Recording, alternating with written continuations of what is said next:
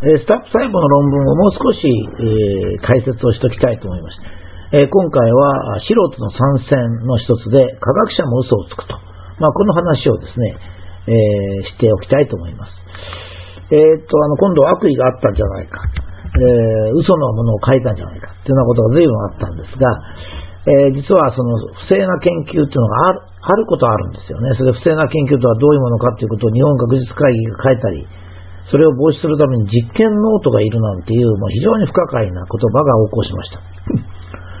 その実験ノートなんか全くいらないんですけどね、それはどっちかというと科学には不正がないからなんですね。科学者は嘘をつかないんです。えそれは別に性善説とかそういうんじゃなくて原理原則でそうなんですね。えー人はその人が死ぬまで嘘を突き通すことができます。人っていうのはですね、相手を騙すこともできます。だから科学も嘘があると、こういうふうに普通に生活してると思うんですね。これは無理ないことです。日常的に嘘をつかれたりしますから。ずっと騙され続けるってこともあります。でも科学は嘘がつけない、もう原理原則があります。なぜかって言いますとですね、科学を研究する目的は、自然現象を明らかにしたり、それを応用して人類の福利に貢献するという目的を持っている人がいますね。まあ、純粋な学者という感じでしょうか。もう一つは工場、科学を研究をして工場などを使っ作って儲けるという、まあ、そういう目的もありますね。これも立派な目的ですよ。新しい 製品を作って、えー工場を作って儲けれ、儲けるってことはなんか印象が悪いんですけども、まあ、それを買って楽しむ人がいるわけですからね。まあ、こういう時私はいつもソニーのウォークマンなんていうのを出すんですが、えーかつて、えー家にいて、え音楽を聴かなきゃいけなかったのが歩きながら聴けると。まあ、だから本当に、まあ、ソニーも儲かったし、我々も本当に良かったと。こういうことなんですね。二つあるわけです。だけど、いずれにしてもですね、自然現象に基づいてるんですよ。この自然科学っていうのは。で、人と違ってですね、自然は常に正しい結果しか出してこないんですよ。これがね、もう私なんかもう嫌というほど苦しんだわけですね。だから、別に捏造したから苦しんだんじゃないですよ。とにかく自然はどんなにこっちが苦しんでても正しい結果しか出してこないんですよ。おまけしてくれないんですよね。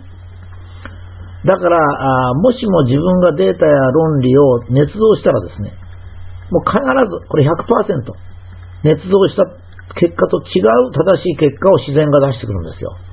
だから、捏造したデータで工場を作れば工場は動かないんですよ。これはもうね、科学の原理原則なんです。だからもう、科学者はね、もう絶対嘘つきません。なんでかって言ったら、必ずもう100%、もう1%も可能性がないんですよ。絶対バレるんです。相手が自然ですからね。相手が人間なら嘘を突き通すことできるんですけども、自然は嘘は通らないんですよ。だからもう科学者みんなこれ知ってますからね。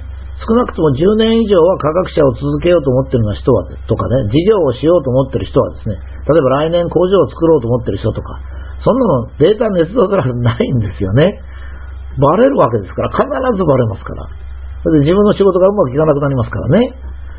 自分の仕事がうまくいかなくなることをわざとやる人なんていないんですよ。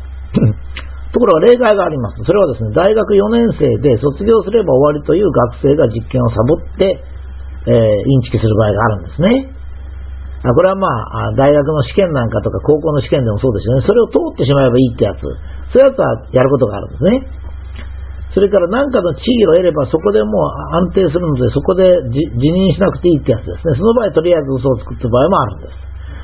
それから補助金をもらいたいということで一時的に嘘をつくって場合もあってですね、こういう場合はいずれもお金とか名誉とか地位に関係してるからなんですね。だからまあ、本当は学問をお金とか名誉とか地位と切り離せばもうな、起こり得ないんですが、しかしね、私の経験ではもうそういう例がないじゃないんですけど、すごく少ないですね。だからもうチェックなんかするよりですね、自然に消えていくのを待った方がいいんですよ。必ず消えていきます。つまり、自然と違うことを捏造したら必ず消えていきますからね。その時期が問題なわけですよ。つまり、他人がやってもできないですからね、捏造したものは。だからもうほっとけば必ず自然消滅します。それから工場は運転できません。だから、もうほっときゃいいんですよ。ああ、そうですかって言っときゃいいんですよね。だから通常科学は嘘や悪意はないとして行って構わないんです。これ嘘や悪意をチェックするっていうのはものすごい大変ですからね。今度だってあれ嘘か悪意をその証明しようと思ったら大変な労力で、多くの立派な人が時間を無駄にしますよ。今でも無駄にしてますからね。それからもう一つね、難しい点があるんです。これは私がテレビで解説したんですが、論文はそれが素晴らしければ素晴らしいほど、現在の知見から見ると間違っているわけなんですよ。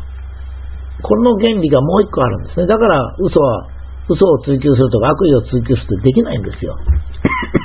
つまりですね、地球が中心で宇宙が全部地球を中心に回っているという天動説がありましたね。これが正しいと考えられている時にですね、ある人が望遠鏡を見て星のわずかな動きの変化を問題にして計算して地動説、つまり地球は中心じゃないということを唱えたわけですが、これはどう見ても間違いと判定されます。ということで、科学の進歩は、嘘や悪意がないとして前に進めた方がいいんですよ、結果的に。もちろん科学史の中にはですね、多くの嘘があります。それは社会的な問題にはなりました、嘘はですね。ただ、科学の世界はあんまり問題じゃないんですよ。まあ、勝手にほっときゃいいんですよ。ま、時には化石の嘘なんて結構起こるんですが、これをきっかけにして別の視点が生まれて学問が発達することもあるぐらいですよね。だけども嘘は原理的に続かないので、その嘘をついた人自身は没落するんですよ。私はね、1人か2人いるでしょうけども、まあ、日本はもちろん、アメリカ、ヨーロッパ、全世界でですね、長い科学の歴史、もう何百万人って科学に携わったでしょうけども、嘘を突き通して成功したっていう人は私は知らないですね。それはできないんじゃないかと思うんですよ。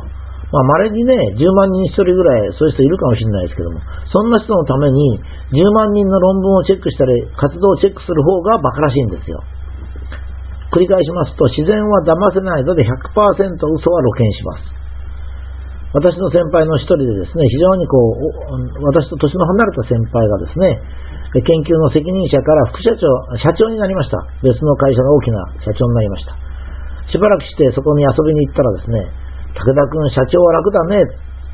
どうしようもなくなったら人を騙すこともできるけど、自然は騙せないから研究はどうにもならなかったと言われたことを思い出しますね。本当にその通りなんですね。まあ、人間相手だったらね、とりあえず騙すことできますけど、それから騙し、騙された方もまあそれでおまけしてくれることもありますね。だけども、自然だけはおまけしてくれないんですよ。だから、嘘つけないんですよ。つまり今度のスタップロームが悪意だったっていうことはありえないんです。考えなくてもいいんです。かつ動機もないんです。動機のない犯罪はありません。むしろ私はね、おぼかたさんはもう絶対動機ないですよ。だって、あんなに若い研究者ですからね。それも職もちゃんとあるんですから。そんな人がね、嘘つくはないんですよ。まず嘘なんて考えなくていいんですけど、もともと。しかしむしろね、バッシングしたマスコミ専門家、利権の首脳部には、むしろ動機があったんじゃないですか例えば視聴率を上げたいとか、販売量を増やしたいっつってマスコミがちょっと無理なことを言うとかですね。それからライバルを蹴落としたいとか有名になりたいってことで専門家がちょっと踏み込んで言い過ぎるとかね。それから組織を守りたいとか特殊法人の指定を受けたいってことで利権の首脳部がちょっと判断間違うとかですね。まあ、そういうことの方が動機があるんじゃないですかね。えー、今皆さんがバッシングしている研究者の方がですね、動機を見つけるの難しいですよ。それよりかむしろその彼女をバッシングした人たちの方がですね、まあ、嘘をついたっていうか、恋じゃないと思うんですけどね、恋じゃないと思いますが、例えば、こっちがいけないとかですね、ありえないミスをしたとか、それから論文を読んでもあの進歩がわからないとか、いうことを言われた人はですね、それから利権が恋であると言ったりしましたね。悪意があったと。そういうことを言った方が何か動機を感じますね、僕は。えー、むしろ研究者の方は動機ないんですよ。だからむしろそのマスコミとか専門家とか利権の首脳部がですね、今まで彼女をバッシングしてきたことには悪意はなかったということを説明しなきゃいけないでしょうね。むしろおぼかたさんが悪意がないことは別におぼかたさん言ってましたけど言う必要ないですよ別に。悪意があったらどうするんですかね。だって姉ちゃんに出ますでしょ特許出してるんですよ、利権は。捏造したらですね、バレるのはすぐじゃないですか。だから、そんなことをね、する動機はもう考えられないですよ。だけども、これほど動機がないものに対して、あれだけバッシングした。悪意だ、悪意だって言い続けたわけでしょ。記者会見でも言い続けましたね、記者の方は。そちらの方に悪意があるんじゃないですかね。私は、まあそういうふうに思います。私は研究者やっぱり守りたいわけじゃありませんが、別に無理して守ろうとしてませんが、やっぱり研究者一人ですからね、周りがね、悪意の動機を持ってバッシングしたらね、それは研究者潰されちゃいますから、誰でも潰されちゃいますよ。これからこういうことが起こったらですね、個人の研究者っていうのは本当にもうビクビクして研究しなきゃならないってことになりますからね。だから本当に大きな社会の罪だったように私は思います。